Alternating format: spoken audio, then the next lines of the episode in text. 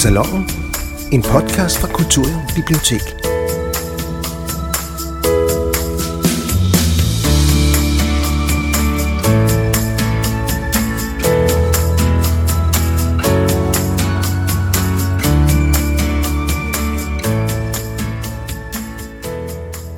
Velkommen. Fuldt hus. Rigtig dejligt. Jeg vil gerne byde velkommen til Johanne Myggen, vores debuterende forfatter. Tada! Så vil jeg gerne byde velkommen til Biker i det grønne. Ja, i det grønne hjørne her, ja. Og Susanne i det røde. Lotte, ah, Lotte her. Nå, ja, det er Susanne, det er fordi, ja. Og Lotte. Ja. Ja, men altså, jeg hedder Lotte, og det er Susanne, og vi hedder også Maja Biker. Og vi er et feministisk duo ind imellem samtalen, øh, og vi ligger ud med en af dem, som vi måske kender.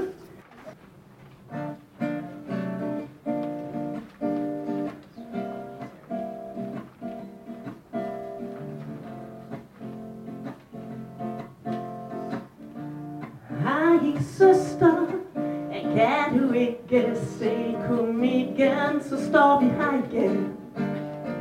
Med flætningerne langt ned i postkassen. Hej søster, det er ligesom bukseelastikken har fået et knæk. Og sikkert sådan er sommer ved væk. Så gik det kærlighedens år Hvad er det så vi har lært?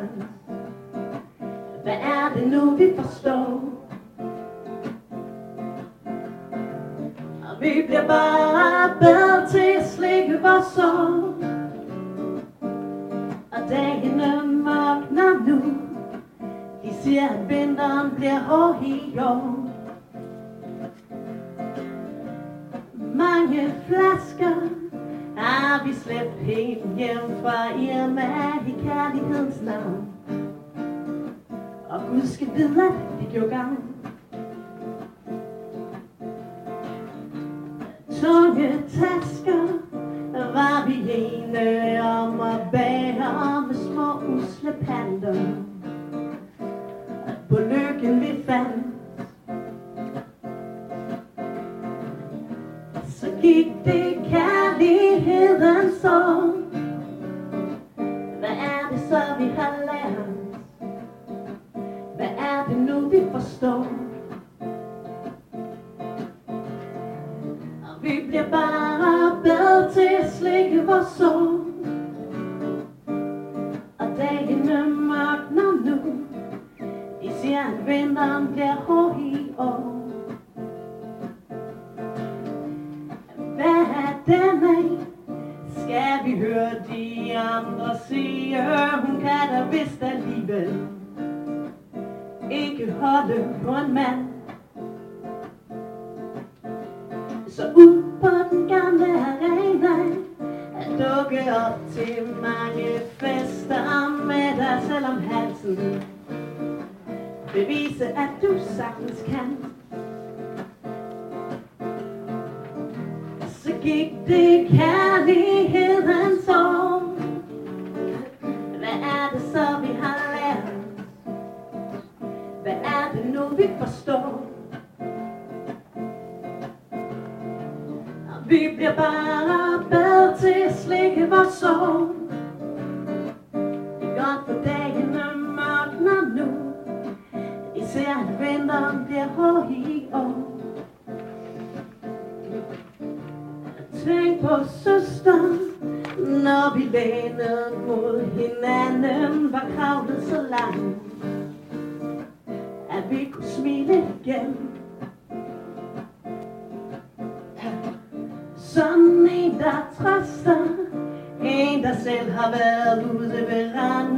randen og det samme slot. Uden dig var det aldrig gået godt. så gik det kærlighedens år. Hvad er det så, vi har lært? Hvad er det nu, vi forstår? Vi bliver bare bedre til at slikke vores sår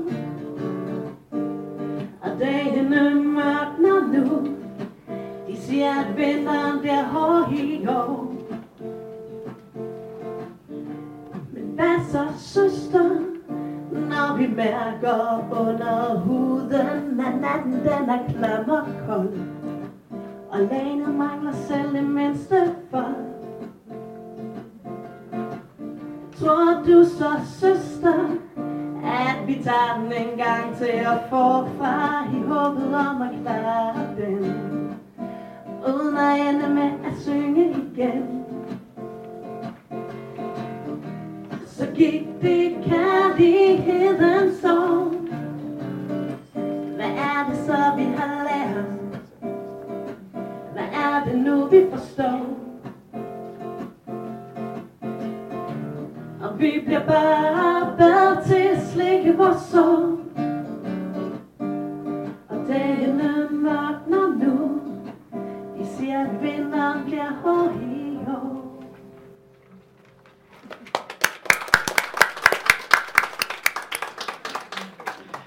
Tusind tak til jer to. I, jeg kommer lige tilbage til 1974 eller sådan noget. Altså, jeg elskede, elskede Trille, og vi skrålede. Vi havde sådan en pladespiller derhjemme og satte pladen på, og min mor, hun råbte også altid, men flætningerne langt ned i postkassen, når hun var sur på min far. Det er, jeg elsker bare den sang, og jeg har tit tænkt på, øh, at, at Trille, hun... Øh, hun, øh, hun er jo en stor poet og en stor menneskekender, og alligevel har hun, øh, føler jeg sådan, at hun aldrig har fået som fortjent. Altså, altså sådan, jeg har det også. Altså, Ja. ja. jeg har det sådan, at Trille er øh, måske en af Danmarks allerbedste sangskriver. Hun er mange klasser over Kim Larsen. Hun er helt klart på linje med CV. Øh, hun er over Steffen Brandt. Og, øh, og, øh, og den eneste grund til, at hun ikke bliver hyldet på det niveau, hun er, tror jeg, at hun øh, er kvinde, og hun er blevet associeret med 70'erne. Ja. Og så fordi hun jo har en ret tragisk historie, som er, at hun øh, jo fik et sammenbrud og aldrig sang igen. Og det vil sige, at hun ligesom forsvandt. Øh, og der har jeg virkelig tænkt på, havde man lavet Kim Larsen forsvinde? Nej. Det tror jeg ikke. Men man kan godt lade en kvindelig kunstner forsvinde. Og man kan nemlig også gøre det aller værste. Og det er, at der nok er nogen, som har jeg selv haft det, som måske har skammet sig en lille smule over at elske Trille så meget, fordi hun ikke har været sådan en rigtig god smag. Ja. Øhm, og det håber jeg ikke, at nogen gør mere. Og sådan har det jo også gået med for eksempel sådan en forfatter som Tove Ditlevsen. Ja. Øh, jeg hun, synes, er, hun er jo så, hun hun er så blevet ja, re, ja. øh, re, Vitaliseret, eller vitaliseret er. og min, min intention med den her bog blandt andet er at revitalisere Trille. Så hjem og høre alle Trilles plader, de er altså virkelig gode. Ja, fordi jeg synes, når man, øh, øh, når man lytter til teksten, det bliver jo aldrig banalt, og det er jo ikke kliché. Og det, og, og det er sådan, jeg elsker det der med, at vi slæber flasker i kærlighedens navn nedefra, og øh, Irma, og det kender man jo godt. Og det der med at få glattet laner, man har måske brug for en til at glatte lanerne lidt, så man ikke ligger og roder med sine børn alene hele tiden. Jeg synes bare, det er spot on. Jeg er meget glad for, at, at, at, at, du har valgt øh, noget for Trille, fordi uh, Johanne Myggens øh, bog hedder jo Kærlighedens År. Og det er vel derfor? Ja, det er bare derfor, Ja, ja, ja. men altså, der er faktisk rigtig mange Trille-citater ja. i, øh, i bogen. Øh, fordi at jeg har det sådan, at nogle gange, når jeg ikke kan komme videre, når jeg har siddet og skrevet, så har jeg faktisk nogle gange haft det sådan, at jeg har slået op i enten Tove eller Trille eller det, jeg trier mørk. Og så har jeg faktisk lånt en sætning fra dem at skrive videre på. Ja. Og nogle af dem har, ligger sådan stadig rundt omkring i bogen. Jeg ved ikke, om hvis man kan sådan gå lidt på opdagelse og prøve at finde dem, hvis Ja. ja. man vil. Der er ret mange Trille-citater ja. forskellige steder.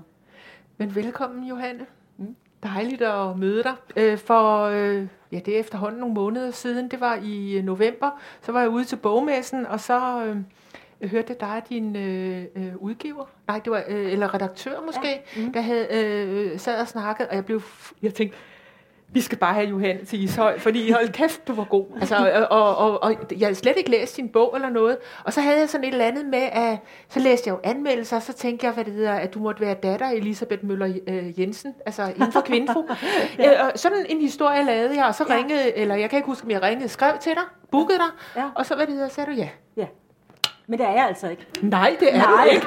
Nej, men, men, men, men det er jo igen det der, hvad bø- hvad bøger gør, og det har vi jo snakket om så tit. Øh, øh, øh, rigtig mange af, af, af gæsterne her, Johan, de er også i læsekreds her på biblioteket, så det er jo noget, vi bruger rigtig meget tid på. Det der med at snakke om, øh, hvad handler bogen om, og er Johanne Nana i, i bogen, eller er hun ikke, og, og, og, og, og sådan nogle ting. Men jeg kan fortælle, at Johanne, hun er uddannet statskundskab, Og antropologi, faktisk. og antropologi, Ja. og jeg tænker sådan, du er sådan en rigtig regnedame, så, eller, med, eller sådan noget øh, øh, statskundskab, er det ikke noget med... med Nej, nej, nej, nej. Statskundskab er jo øh, politik.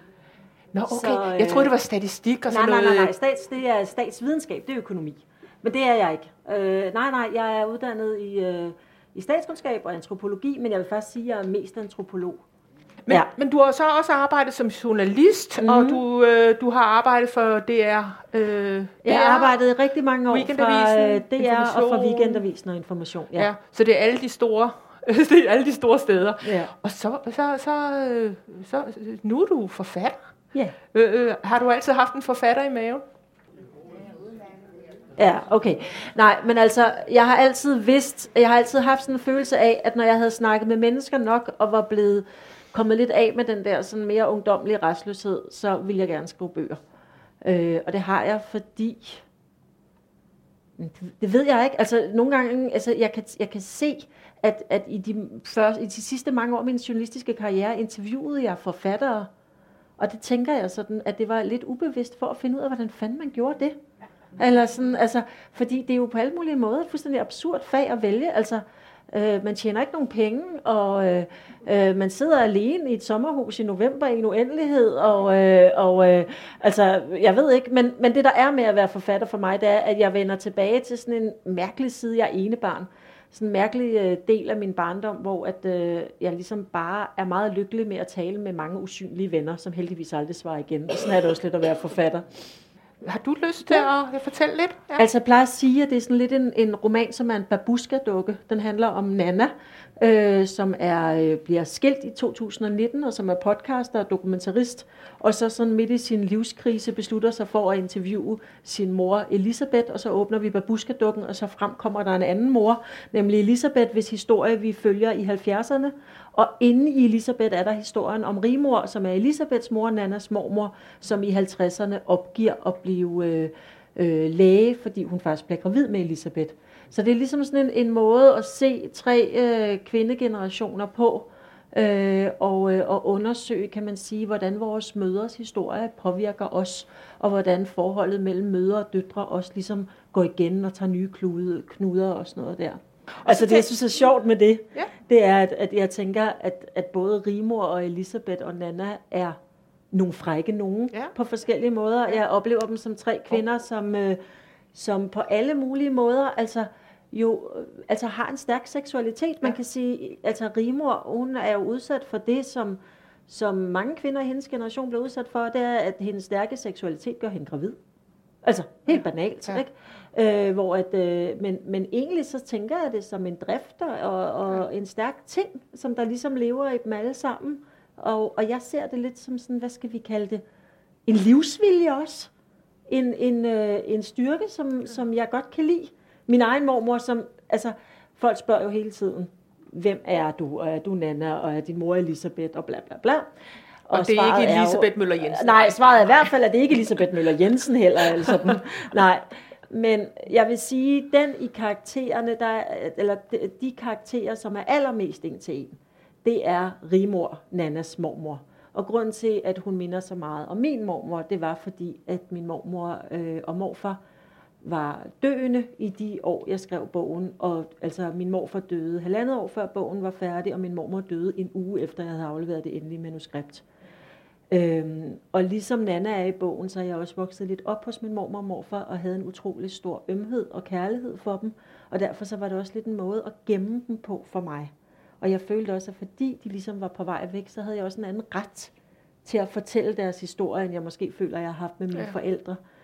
Øhm, men det jeg ville sige, der var sjovt, det var, at øh, da jeg blev skilt, så besøgte jeg min mormor på plejehjemmet.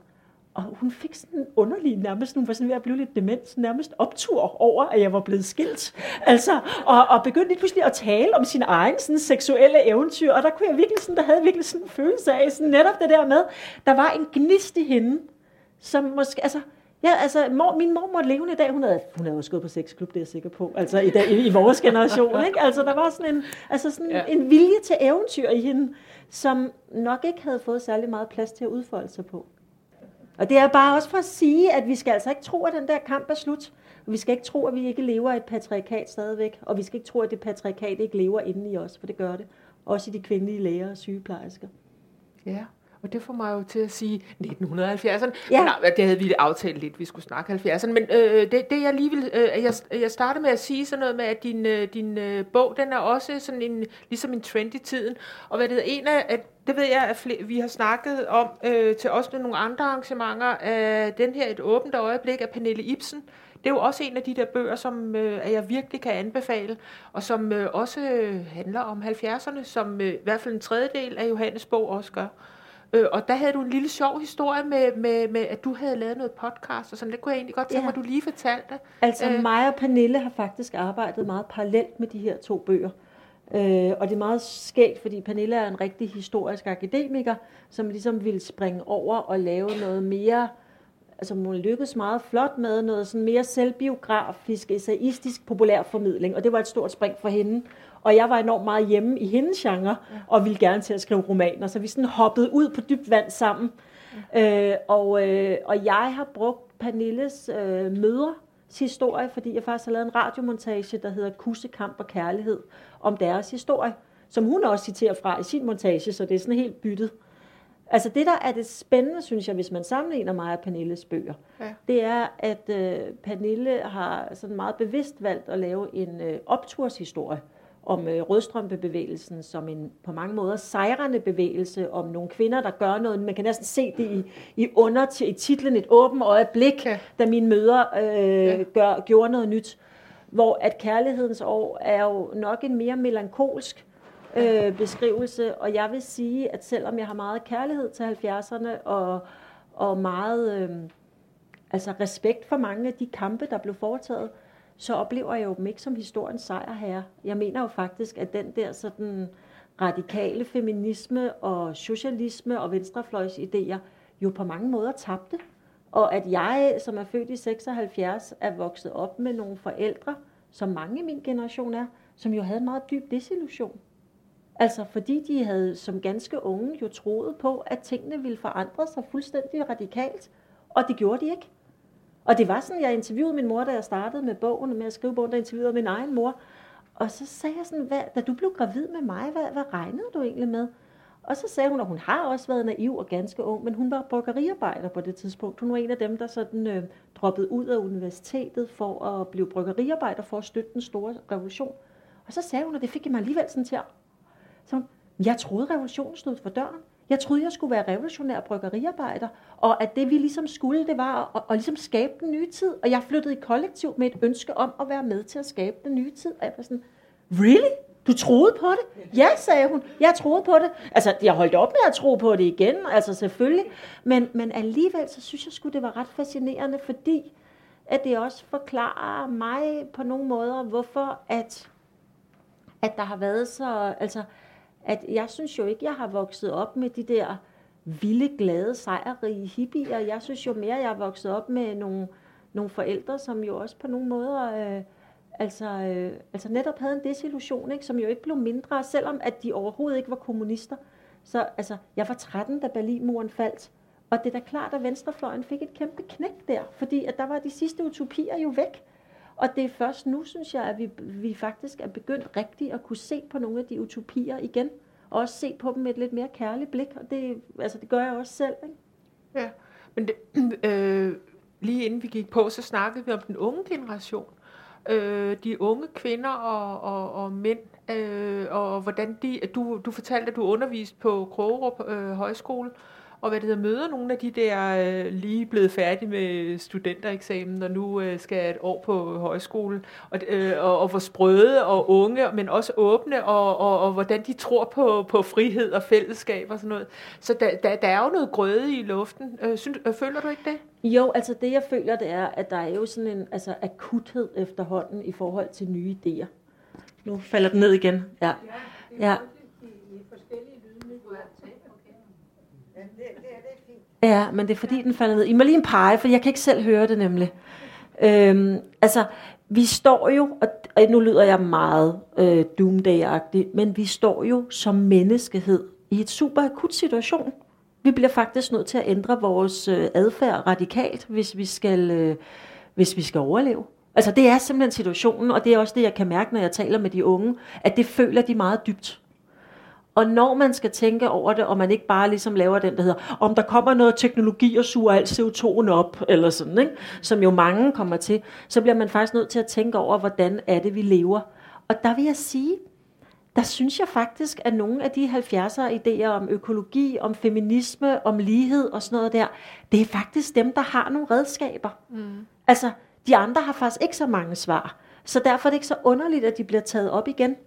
Og der er jo også nogle meget dybe visioner om et samfund, hvor at der er plads til, til lighed, altså, og hvor at, øh, at der er plads til minoritetsstemmer og sådan noget der, som var store i 70'erne, som er der igen. Og det, øh, altså, det, altså, det, det er jeg meget glad for at se. Fordi, hvad fanden skal vi ellers? Altså, som jeg ser det, så er nogle af de der fronter jo trykket op, ikke? Og, og alternativet, det er jo Putin, eller Trump, eller hvad vi ellers har. Øh, altså, det, det er jeg da ikke særlig glad for. Ja. Ej, jeg, så nu bliver jeg nærmest helt trist, fordi det var, altså, jeg, øh, alt det, du siger, det synes jeg faktisk er rigtigt. Men jeg, hvad det hedder, synes jo også, at hvad det hedder, jeg, jeg, øh, jeg, jeg er en generation før dig, og øh, jeg, jeg er nok lidt mere positiv, fordi jeg har, jeg har øh, unge øh, derhjemme øh, sli, sidst i 20'erne, og jeg synes bare, at de kommer med så mange gode idéer, og øh, øh, er så, øh, altså, har ikke den lidt dommedags. Men altså, det er jo måske også igen, fordi du er en voksen kvinde, som har nogle øh, erfaringer øh, med dig. Øh, at du, Jamen, altså, du ser, ser prøv at høre, undskyld. Altså, ja. Det er ikke noget med at være dommedag. Det er, hvis vi tror på naturvidenskaben, så er det altså det, de siger. De siger, hvis vi ikke ændrer radikal kurs som menneskehed, så hedder det oversvømmelse, tørke og død inden for de næste tre generationer. Så det er altså ikke for at være dommedagsagtigt, det er bare facts. Og derfor så bliver vi nødt til at tænke os om. Og derfor bliver vi også nødt til at holde op med at sidde og sige, de unge kommer til at gøre det. Det er et fælles ansvar. Mm-hmm. Det er vores allesammens ansvar. Og det er altså ikke for, at vi skal snakke om min bog og sådan noget. Det er bare for ligesom at minde os om, det er her, vi står. Ja. ja, ja. Ja. Nå, ja.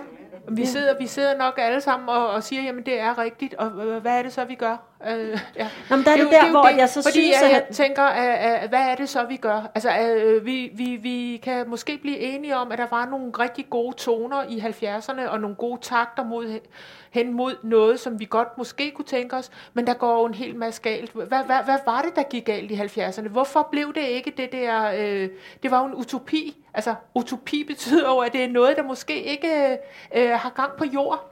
Øh, hvad, hvad, hvad gjorde vi forkert? Hvad, hvad, hvad kan den nye generation? Øh... Ej, det må du ikke spørge om. Nej, jo, jeg må. Øh, jo, nej, jo. altså... altså øhm, vi, kan, vi kan holde op med at spise kød, eller øh, vi kan samle, øh, øh, sortere vores... Øh, jeg køber for eksempel aldrig tøj mere. Altså, jeg Nå, køber kun også, brugt. Altså... Men, men, men, det, men jeg føler ikke, at jeg, jeg, jeg gør nogen forskel, øh, Johanne. Altså, Nej, og det var måske i hvert fald en af de største ting, vi tabte der i 70'erne. Det er troen på, at vi selv kan handle os ud af vores eget liv. Ja, og præcis. det er en ting, ja. som jeg har en dyb respekt for med den generation. Den, havde den var simpelthen så god til at tage sagen i egen hånd. Og det knækkede den jo også på, på ja. alle mulige måder. Men tænk, at den gjorde det, og tænk, at den troede på det, synes jeg er super vigtigt. Og jeg synes faktisk, altså, når jeg, når jeg researchede, så blev jeg faktisk sådan overrasket over at finde sådan nogle ret fine ting. Altså en af de ting, jeg fandt, som jeg har brugt i bogen, og jeg elskede den bare, Det var noget, der hed Gedekalenderen. Og det er sådan en, øh, en øh, kalender, der er blevet lavet nede på Møen, hvor en eller anden type i slutningen af 70'erne, de har siddet og holdt geder, det gjorde alle hippierne jo altid, ikke? Og så har de bare sat sig ned, og så har de bare lavet et år som gedehyrde i linoleumstryk, ikke? For det skulle fandme videregives, hvordan man gjorde det her, ikke? Og så kan man grine af det, og man kan sige, det latterligt, jeg rykker det i, det i det store billede. Men, men jeg tror på, at den der forbindelse mellem det private liv og det private projekt, og så den store vision, den tror jeg faktisk er vigtig at få fat i. Altså, fordi ellers så bliver man tilskuer til både sit eget liv og til verdenssituationen, og det, det er ikke særlig behageligt. Jeg, jeg, jeg tror, jeg sidder og bliver mundlam, fordi jeg er jo en, en uh, ung 80'er-generation, hvor det hele var øh, individualisme, og hvad det hedder, vi havde faktisk Slytter, han er, han er den... Uh, uh, den, der har siddet længst som statsminister i Danmark. Ikke? Altså, det er ham, altså det der med at, at selvrealisere sig og, og, og, og, og frihed øh, til alle og sådan noget, det, det, det kender jeg sgu nok ikke særlig meget til. Altså, så for mig er det jo forfra, og der kan jeg jo så sige, så er det jo godt, at jeg har nogle børn, som hvad det hedder, siger, mor, du er en boomer, og hvad det hedder, så snakker vi lidt om det.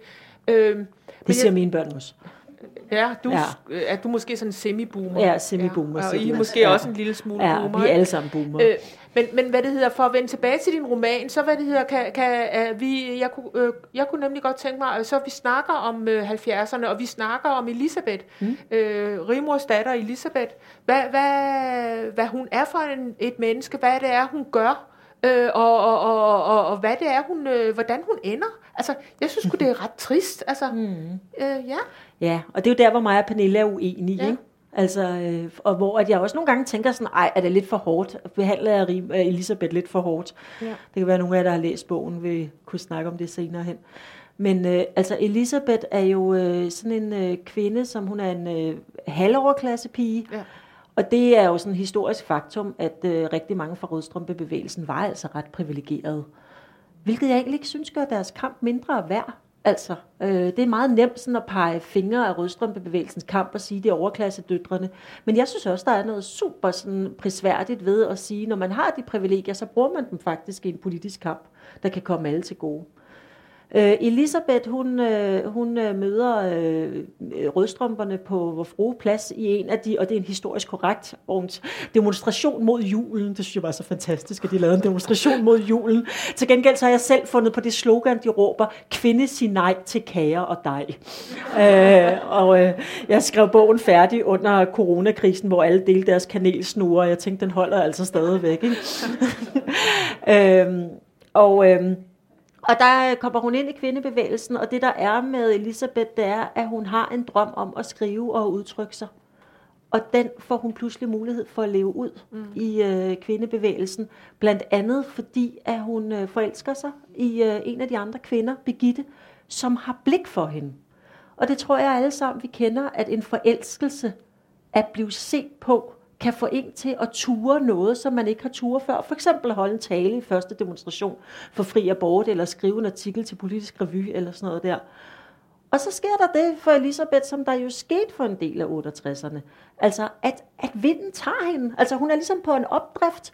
Uh, hun er der i kvindehuset. Pludselig så er hun, uh, så er hun uh, kvindebevægelsens store uh, fortaler. Hun er super køn. Hun har ordet i sin magt. Uh, og hun har en kvindebevægelse bag hende. Men det, der nok er Elisabeths problem, vil jeg sige, det er, og det er jo mange kvinders problem, det er, at hun står nok ikke helt godt på sine fødder, vel? Altså sådan i den første tale, jeg beskriver, der, øh, der beskriver jeg sådan, hvordan at, at hun lige pludselig kan mærke, efter hun har holdt talen, at her kunne hun mærke sine fødder mod jorden igen, mm. ikke? Altså hun, hun er et mere skrøbeligt, mere, øh, mere øh, øh, ja, hun står ikke så godt på sine fødder. Øhm, og, øh, og derfor så er hun måske også det, sådan kan man også tolke hende, nogle er der nogle borgerlige anmeldere, der har tolket hende, et let bytte for ideologien. Øh, og jeg synes altid, det er svært. Altså, hun er jo også bare et menneske, ikke? Øh, og så sker der det for Elisabeth, at hun bliver frustreret over forholdet til Begitte, fordi Elisabeth og Begitte beslutter sig for at holde det hemmeligt. Og det gør de, siger de, af hensyn til kvindebevægelsens rygte, hvilket er true story, i rødstrømpebevægelsens unge år, der var de faktisk meget bekymrede for, at det skulle komme ud, hvor mange lesbiske der var. Og det var jo sådan noget brunerthed, at det var bange for, at det ligesom på en eller anden måde skulle underminere rødstrømpebevægelsens kamp, at de i virkeligheden knaldede med hinanden. Altså, homofobien har en lang historie i vores samfund. Men det, jeg synes er dobbeltheden, eller jeg prøver at skrive frem, og det ved jeg ikke, om jeg lykkes, det er, at jeg tror, at også de to damer der har hver deres individuelle grunde. Altså, jeg tror da dybest set, at, Rimor, at, at Elisabeth synes, det er for meget at stå ved sin lesbianisme. Jeg tror, hun har utrolig svært ved at forestille sig at komme hjem til sin søde far og mor, der betaler hende hendes månedspenge og hendes, hendes kollegeværelse og præsenterer hende for Begitte, som er en arbejderklassepige fra Brønderslev. Og så har øh, Begitte jo det, øh, som rigtig mange, også i dag, lesbiske har med sig i, øh, i bagagen af hendes første kærlighed, øh, gik roligt galt. Øh, så jeg tror da også, hun er skide bange for at stå frem. Altså, så derfor så skjuler de faktisk øh, deres kærlighedshistorie hele vejen op til 2019, hvor at øh, Nana så får travlet ja. historien op. Ikke? Det, øh, øh, da vi snakkede sammen med øh, Johanna og jeg, vi snakkede i telefon i går, og så siger jeg sådan, noget af det, der undrede mig allermest, det er, at Nana øh, øh, ikke vidste, at hendes mor havde haft et lesbisk forhold. Og så grinede du lidt, og så siger du til mig, det er sjovt, som øh, øh, I alle sammen vil have, at mine personer skal være anderledes, end de er skrevet. øh, og jeg, jeg, jeg, jeg havde bare rigtig, rigtig svært for, øh, ved at forstå det, fordi jeg synes jo, at Birgitte, eller ikke Birgitte, øh, Elisabeth, hun, øh, hun er sådan en, øh, en kvinde, som så meget nemt kunne have sagt det. Altså hun har ordet i sin magt, og, og det er jo ikke noget, hun, hun, hun kunne bare sagt, øh, da jeg var ung, havde jeg et øh, forhold til en kvinde. Altså, øh, og jeg, jeg, jeg, jeg har så svært ved at forstå det. Ja, ja. men det har jeg også. Er det, men, er det fordi, men, jeg ser med de der øh, to, øh, 2022 øh, blik? Øh, det ved jeg ikke. Måske. Altså, problemet er, at, at jeg kan godt forstå, at det er logisk svært at forstå. Men mm. der er jo også noget, der hedder en følelsesmæssig sandhed. Ja, ja, ja. Og jeg kan mærke, at den historie klinger rent for mig. Ja. Og det gør den blandt andet, fordi jeg kender 68'erne. Jeg er jo mm. selv 68'er barn. Mm. Øh, og den generation har et pis mærkeligt forhold til det private. Fordi på den ene side, så er den super øh, udbasonerende og råber og skriger og nøgen. Og har, øh, da jeg var barn og boede i kollektiv, det er sådan en kollektiv barns erfaring. Altså, jeg kunne høre nogle gange, var der seks i fire forskellige værelser rundt om det værelse, jeg sov. Ikke? Meget højlydt og meget sådan eksplicit. Og samtidig, så kan de være blufærdige på et niveau, som man slet ikke forstår. Mm. Og det tror jeg handler om, at den generation har været på en meget, meget voldsom rejse. Øh, fra 50'ernes meget bonerte Danmark med en meget bonert, især pigeopdragelse, men jo også drengeopdragelse, hvor at at sex øh, og krop og køn og sådan noget der stadig var meget skamfuld. Mm. Øh, og at de så øh, i, i en meget tidlig alder udvider rummet for, hvad der kan siges og gøres helt enormt. Altså jeg synes jo, at 68-generationen på nogen måde er den mest interessante, psykologisk mest interessante generation i Danmarks historie, fordi det er så vildt det spring, der er taget. Mm. Det de er opdraget til, og det de ender med at leve, nogle af dem, er kæmpestort forskel. Og det giver nogle clashes, og det giver sådan nogle mærkelige clashes, og jeg kan give et eksempel fra mit eget liv. Øhm, min mor øh, var utrolig skamfuld, da hun fik sin første menstruation. Klassisk kvindetabu. Havde aldrig hørt om det, fik et chok, skjulte det, indtil min mormor endelig fandt ud af det. Okay, så derfor så er der virkelig blevet talt om menstruation hjemme hos mig. Altså virkelig sådan. Det var virkelig kvindeligt, og det var stærkt, og når jeg engang fik menstruation, så skulle vi nærmest fejre det. Men da jeg så endelig fik menstruation, så var vi kommet op i 80'erne, der var ikke de store fejringer mere. Og så viste det sig helt absurd, at min mor var super genert. Så for eksempel har min mor altid pure nægtet at købe bind til mig. Det kan du selv gøre, Johanne. Det er simpelthen, altså, det, og jeg, altså, hvad skal man sige? Det er jo ikke logisk. Det er, jo, det, er, det er ikke konsistent, men vi er ikke konsistente som mennesker. Og min mor har en dyb skam over menstruation, som både har haft det udtryk, at hun måske i sådan 70'erne har været super sådan snakkende om menstruation, og så senere er blevet super tabuiseret. Ligesom at der er nogle af kvinderne i Pernilles kollektiv, som var på barrikaden som lesbiske, men som så fortalte mig, da jeg interviewede dem, at, øh, at nu hvor de var i 60'erne og sådan noget, meldte sig ind i ældresagen, så gik de faktisk lidt stille om døren med det der med at være lesbiske, fordi de ville egentlig bare gerne sidde på bussen til Hartsen og være, og, og være, altså, og de skulle alligevel ikke knalde med nogen, så hvorfor skulle det siges? Men samtidig er det jo helt vildt, fordi det er over at tabuisere kæmpe store dele af deres liv. Ja. Og det har de kæmpet mod i 60'erne, og sådan er den generation til en vis grad. håber jeg, I kan acceptere som analyse. Derfor synes jeg ikke, det er underligt, at Elisabeth beslutter sig for at holde det hemmeligt. Hverken i 70'erne og heller ikke for sin datter Nana. Det er simpelthen for, mm, det er for blufærdigt. To ting. Ja. En privat ting. I 1967 siger min veninde, da jeg er syv år, hun, min veninde øh, Nina, hun siger, øh, min mor hun øh, er måske ved at dø, og så siger jeg, hvorfor er hun det? Fordi øh, hun var kommet ud på toilettet, og så havde mor, øh, mor sagt, øh, jeg har bare skåret mig. Mm. Øh, og der havde været blod på noget og sådan. Og så fortæller jeg min mor det, og så siger hun, ej, hvor- hvorfor siger hun sådan? Og så ringede hun til Alice, øh, Ninas mor, og sagde, helt ærligt, så det, eller man sagde nok ikke helt ærligt dengang, men sagde, nu bliver du nødt til at tage dig sammen og fortælle Nina, hvad det handler om. Du er jo ikke ved at dø. Altså. Og så, øh, så, så det, hvad det hedder, det er lige generationen mm. efter. Det var bare en lille bitte historie. Det her, det er, hvad det hedder, øh, et åbent øjeblik, altså hvor du siger, hvad det hedder, forskellen mellem jeres bøger. Det er jo netop, at når jeg læser om de der, øh, Pernille, hun har syv mødre. Da hun blev født, der har, øh, bor hendes øh, syv mødre i et kollektiv, og hvad det hedder, ja, det er hendes syv mødre. Øh, øh, syv rødstrømper, der mødes i 1971.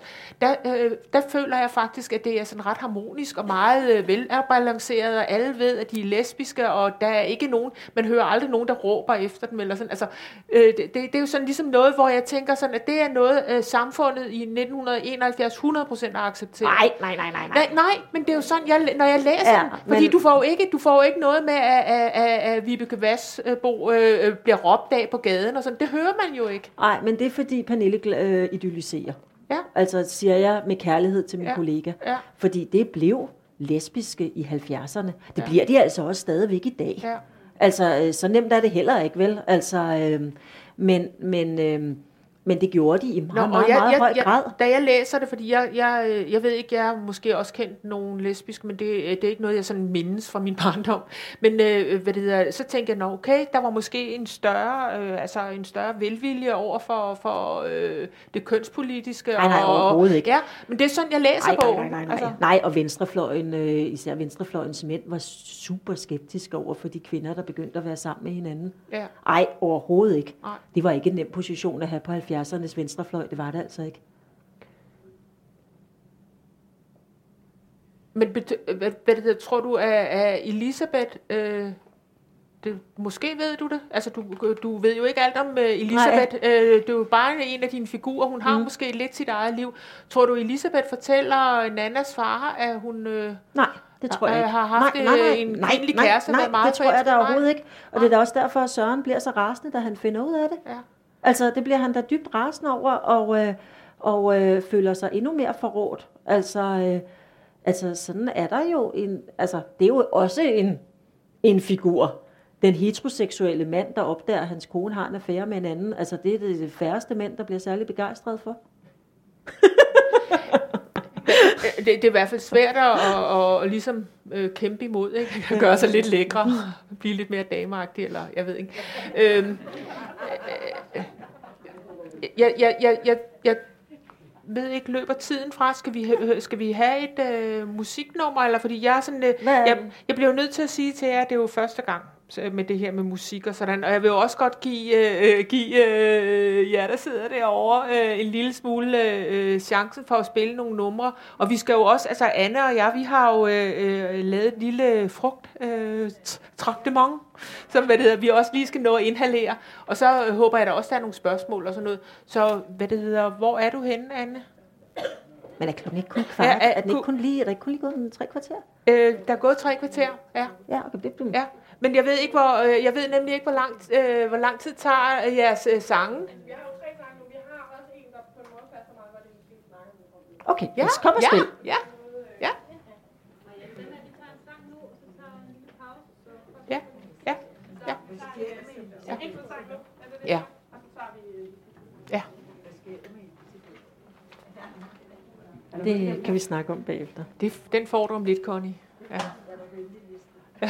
Men øh, så vil vi øh, tage den næste sang, og den næste sang er i, altså selvom vi snakker om 70'erne, så den næste sang, der er i, øh, i hæftet, er skrevet af Maja Beiker i 2015, så det er ikke mange år siden.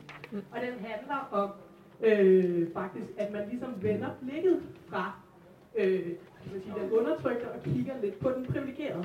Og så kan vi måske se, at der er faktisk en masse ting stadigvæk ved det at være homoseksuel, eller det at være en anden form for minoritet, og det at være kvinde, der gør, at der simpelthen er nogle spørgsmål, man ikke får. Øh, det kan man jo så prøve at stille lidt til, til øh, den privilegerede, der så aldrig får dem, fordi det er tit sådan, at det har han aldrig rigtig tænkt over. Og det kommer her.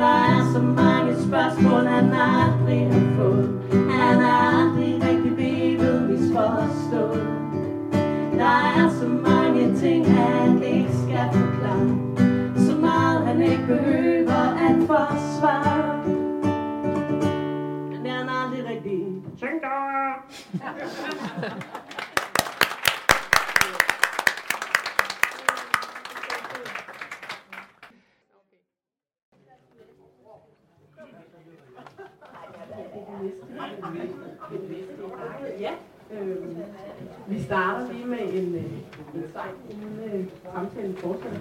Og øh, det er Tag tilbage, som er skrevet i 82 af Per Rasmussen. Og det er desværre, det var et tema før den tid, og det er et øh, tema i 80'erne, og det er desværre også et tema i dag, at øh, natten skal tages tilbage, så øh, kvinder og queers kan gå i fred på gaden.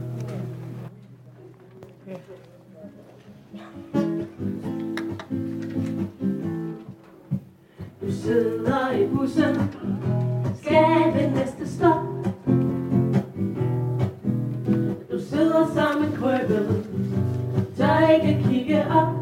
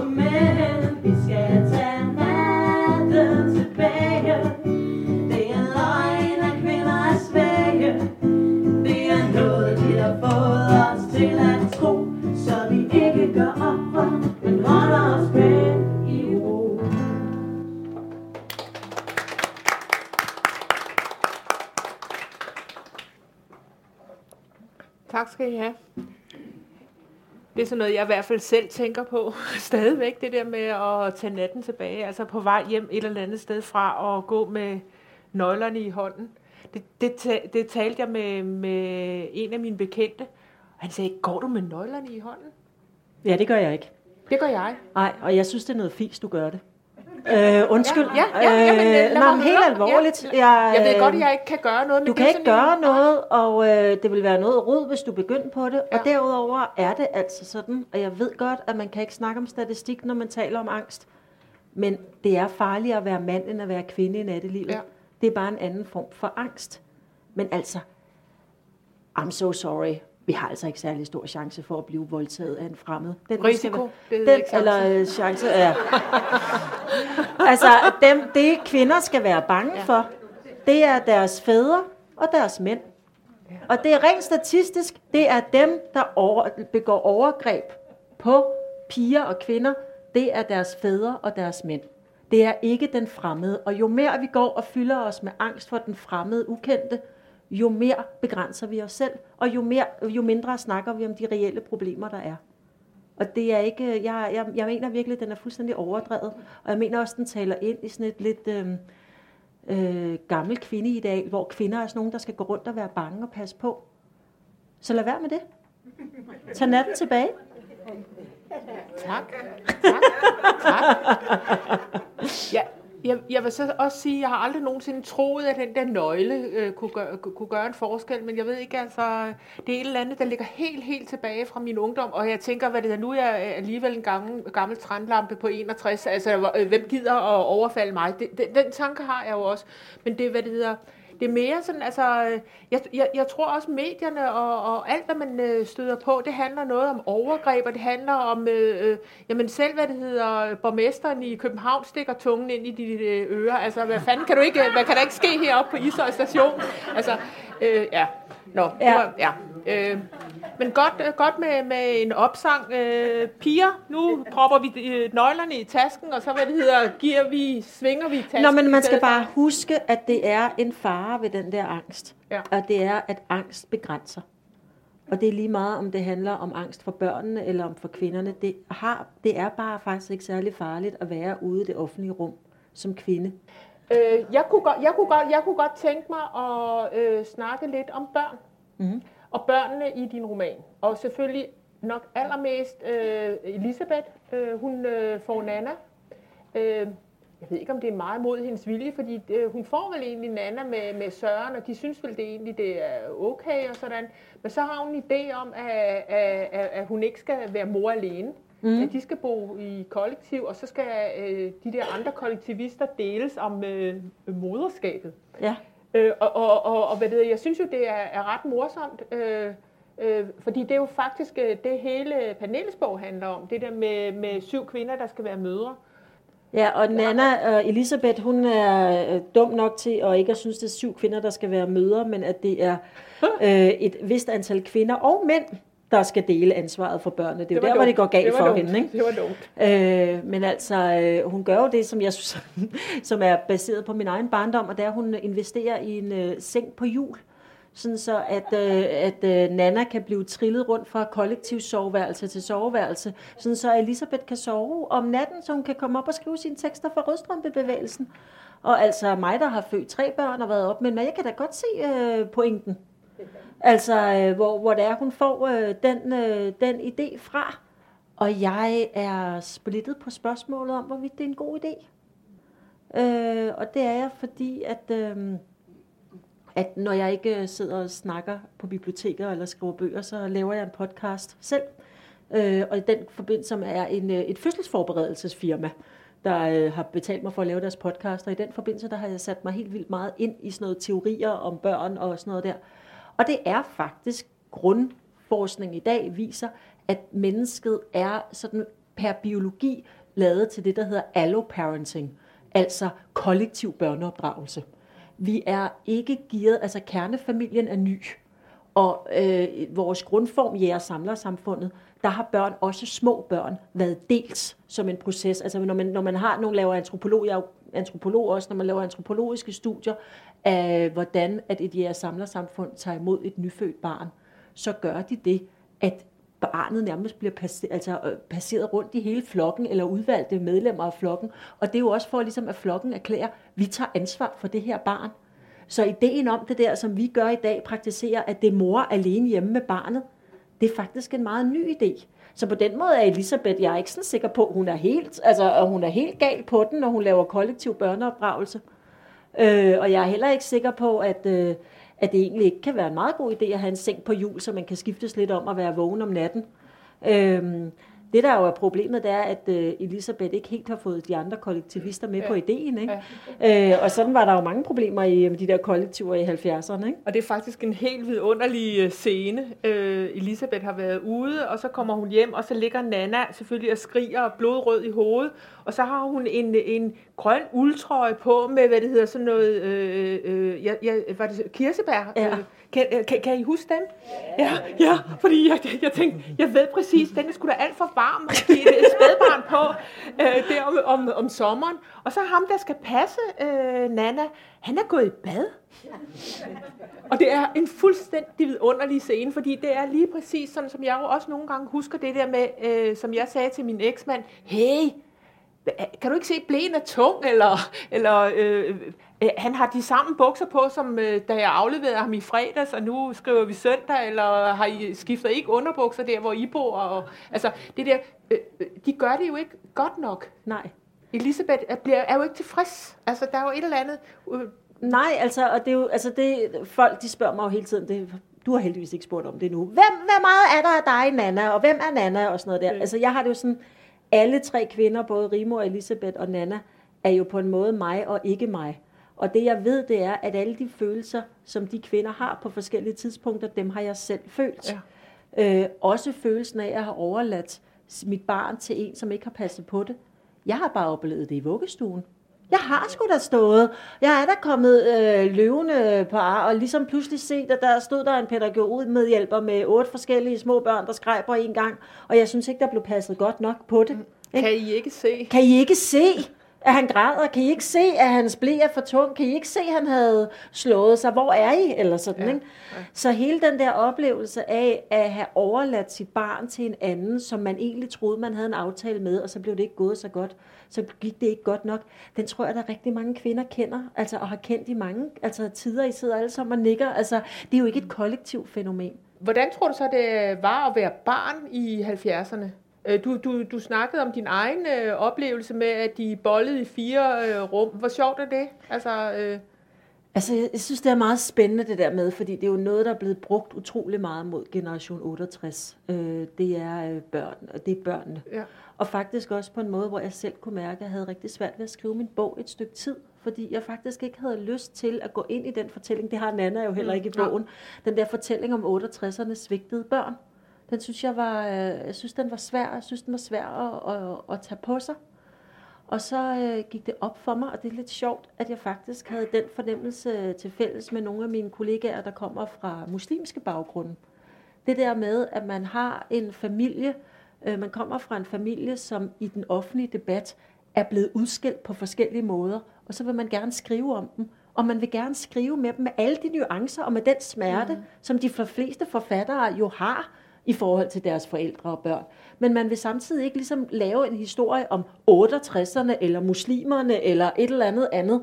Så man kommer til på en eller anden måde at skulle stå på mål for sine forældre, i stedet for at kunne give dem et sandfærdigt billede. Ikke? Øhm, hvis I forstår, hvad jeg mener. Fordi jeg synes, det der er det komplicerede, og jeg er ikke sikker på, at det gælder kun 68'erne, men det er, at de gode og de dårlige sider ligger lige ved siden af hinanden i de fleste barndomme. Altså, jeg synes, at det liv, jeg og Nana vokset op i på venstrefløjen, som jeg selv er vokset op i, jeg synes, at øh, det på mange måder var utrolig rigt. Altså, jeg har, øh, jeg har, øh, været, jeg har oplevet en enorm sådan, rigdom af livsformer. Min mor havde lesbiske veninder, og min far øh, havde venner, der tog til Sydamerika og kendte chilenske flygtninge. Jeg var med på 1. maj. Der var en stærk vilje til at ændre verden. Der var en, også en, en praktiseret solidaritet, som jeg enormt godt kunne lide. Der var alle mulige vanvittige kvindehøjskoler, hvor at, altså, der var også meget eksperimenterende med, med selvudtryk i de her år. Ikke? Og der var en enorm villighed til at lytte på lille Johanne. Altså, der er sådan en anekdote i, i min, i min, øh, min mor har fortalt mig, at da jeg var sådan noget på Skrækkenborg, som var sådan et kvindekursuscenter, så pludselig så kommer der en af kvinderne hen og siger sådan, jeg har lige haft en rigtig spændende samtale med Johanne om øh, Danmarks medlemskab af NABO, NATO. Ikke? øh, og det er selvfølgelig super absurd. Altså i dag, altså ingen kan have en spændende samtale med mig om Danmarks medlemskab i NATO, for det interesserer mig slet ikke i dag på den måde. Men det viser jo også en vilje til at tage barnet alvorligt og lytte på det. Og så kan man sige, hvad er bagsiden af det? Men bagsiden er jo også, at man har nogle forældre, som er super optaget, som er væk, som har gang i at revolutionere deres liv og ikke kan finde ud af det. Øh, Nannas forældre skændtes rigtig meget. Det var der altså rigtig mange af de der 70'er skilsmisse var jo blodige, fordi de var generationens første. Aldrig prøvet at finde ud af det før, eller skulle blive skilt før, vel? Og dele ansvaret, ikke? Øh, vi fik utrolig meget frihed. Nogle gange fik vi også for meget. Selvfølgelig er der nogle af 68'er-børnene, der er blevet forsømte. Der er også nogle, der ikke er blevet det. Øhm, altså, hvad skal man sige? Det, det ligger tæt op. Jeg er bare heller ikke med. Altså, jeg har faktisk prøvet at skrive en bog, som var nuanceret. Altså, som ikke sagde, som ikke peger fingre, men som også på en eller anden måde accepterer, at det her var en historisk tid. jeg har sådan et eller andet med, øh, hvad drømmer du om at skrive nu? Altså, fordi jeg er så pjattet med din bog. Jeg vil godt have øh, noget mere, øh, Johanne Myggen. Øh, skal det være noget debatskabende? Du er en dame med nogle meninger. Altså, jeg skal for eksempel ikke gå med en nøgle i hånden mere. Altså, det, det synes jeg da en alder af 61. Det skal da meget godt gå, Johanne. Ja, men det er da også på tide, altså. Det Ja. var den nøgle der. Eller skal det være noget politisk? Du er også meget politisk, og jeg kan høre måske, øh, jeg ved ikke, er du, er du veganer eller et eller andet? Sådan? Nej, overhovedet ikke. Nej, undskyld. Jeg synes altså ikke, det er politisk at sige det der med klimaforandring. Jeg synes Nej, bare, det er matter of nej, factly, nej. altså. Nej, Øhm, men det, nej, altså, øh, jeg, åh, er du i gang med noget? Jeg tænker. Du tænker. Jeg tænker, og noget af det, jeg tænker, det er, at øh, jeg tænker, at jeg gerne vil tilbage til den familie. Vi er ikke færdige med den familie Løfgren der. Øhm, og jeg tænker faktisk, at jeg godt kunne tænke mig at komme til mere ind i 50'erne. Øh, og jeg kunne godt tænke mig at undersøge lidt mere om, hvordan Rimor og Henning egentlig gik og havde det øh, i deres ægteskab. Øhm, og det, det føler jeg mig sådan lidt forpligtet til. Øhm, og jeg kunne godt tænke mig øh, på nogle måder at nærme mig mændene lidt mere. Øhm, og deres ambitioner og deres ting. Og det ved jeg ikke, om jeg kan. Så jeg er ikke sikker. Jeg synes, det er virkelig hæftigt at skulle forestille sig at skrive som en mand. Men øh, jeg, jeg kan mærke, at de sådan øh, presser sig lidt på. Og jeg er nok heller ikke helt færdig med Nana. Nej. Nej. Øh, det lyder godt. Så, øh, men altså, øh, hold nu kæft, altså tanken om at skrive en bog til, så dør jeg. Altså, det er jo simpelthen som er, altså det er jo simpelthen, det er jo ligesom, det er lidt sådan, at, at være kommet ned for et bjerg, og så er der nogen, der siger, har du ikke lyst til at bestige et nyt? Og man er sådan lidt sådan, øh, jo, men øh, må jeg godt lige sidde her lidt nede i Det, det er ligesom, det er ligesom Ja. når man har fået barn og Ja. ligger på, og puh, her lige har fået en klods på 4 kilo ud. Så siger de, hvornår skal du have nummer to? Ja, men altså, men det er noget underligt noget, fordi at øh, man har jo også, altså, øh, nu fik jeg jo tre børn på fem år, ikke? Ja, ja, du har haft så nu- travlt, ja. Så nu må, vi, Ja. nu må vi se, hvordan øh, at, at, at det går. Jeg tror helt klart ikke, at det er min sidste bog. Nej. Og det er ikke min sidste roman heller. Oh, det lyder spændende. Mm. Det lyder meget spændende. Øhm, jeg vil ikke snakke noget om research og sådan noget, fordi så tænker jeg, hvordan får du fat i gamle mænd og hvad det hedder? Og, Gamle ja. mænd? Nå, nå ja, men hvis du skulle sk- skrive noget om Rimors øh, øh, Ja. øh, mand, Ja, ikke? Altså, jo. fordi det er jo en ældre, det må være en ældre herre nu. Jeg ved ikke, om din morfar stadigvæk Nej, lever. de er døde. Ja, ja. Ja. Øhm, så skal jeg lige se, øh, hvad det hedder. Jo, øh, så tænker jeg, hvad læser du nu? Har du tid til at læse? Øh, eller Ja, det har jeg. Ja. Ja. ja, hvad læser jeg? Øh, jeg læser ekstremt sporadisk og mærkeligt, og, og tit noget, jeg skal læse. en lektier? Øh, ja, altså for eksempel skal jeg interviewe øh, Liv Duvå, øh, mm. som har skrevet en øh, bog, der hedder Mødernes Hus. Ja. Så derfor så læser jeg den. Ja. Øhm, jeg har skrevet og læst utrolig meget op på den nyeste babyforskning, fordi jeg lavede det der researchprojekt, Ja. ja. derfor er jeg så meget hjemme i jæger samlernes øh, øh, børneopdragelse. Ja. Øhm, Jeg tænkte, øh, øh, øh, nu ved jeg godt, nu, nu lavede jeg måske en mande en med at afbryde dig. ja, nej, det er fint. Øh, øh, det, jeg, jeg var så imponeret over, du, øh, øh, Rimor, hun, øh, hun vil jo gerne læse videre, hun vil gerne være fysioterapeut, og så hvad det hedder, synes hendes mor og far, for det ligesom skal blive til noget, så er det vist ikke så godt, at hun er hjemme sammen med barnet, så de beslutter sig for, at de vil passe hendes barn, og så bliver hun så sendt øh, på skole, og hun får den mest forfærdelige brystbetændelse. Meget privat, det har jeg også haft. Jeg tænkte, hold nu op, du er bare det spot on. Altså, det var simpelthen, jeg led og led og led, og det var lige før, man må sidde og holde sådan her. Øh, Er det fordi, du har lavet den podcast, øh, at du var så godt inde i, i, det, at kunne beskrive? Altså, fordi det er jo fuldstændig Det er et af en til mine, en. et af mine største komplimenter, da jeg faktisk, altså jeg har, altså en af de ting, der er rigtig svært, har jeg opdaget ved at skrive sin debutroman. Det er, at man skal jo bruge rigtig meget energi på at få alle de stemmer i, i hovedet, der siger, du kan ikke skrive til at holde kæft. Altså faktisk virkelig, virkelig meget stort arbejde at, at få, få dem til at tige stille. Øh, og, og, og, og i meget lang tid, så talte de meget højt. Men så var jeg faktisk så heldig, at der var en øh, mandlig forfatter, der læste nogle af de første udkast, og han sagde, det var mærkeligt, jeg havde sådan en følelse af, at jeg fik ondt i brysterne. Så tænkte jeg sådan, okay, der må være noget af det her, altså, som, øh, som jeg kunne. Altså, øh, i min familie, der har vi åbenbart øh, næbbetændte bryster. Hold kæft, hvor har jeg haft meget brystbetændelse. Jeg har ammet tre børn, så det var ikke svært. nej. Nej. Og, og, og det var også det, du sagde, at du skrev på følelser. Øh, det har du i den grad gjort der, ikke? Altså, Jo, det må altså- i hvert fald have været noget, altså, du ramte mig. Ja, jamen det, de der, den der brystbetændelse, det, det er en af de ting, der er ramt. Ja.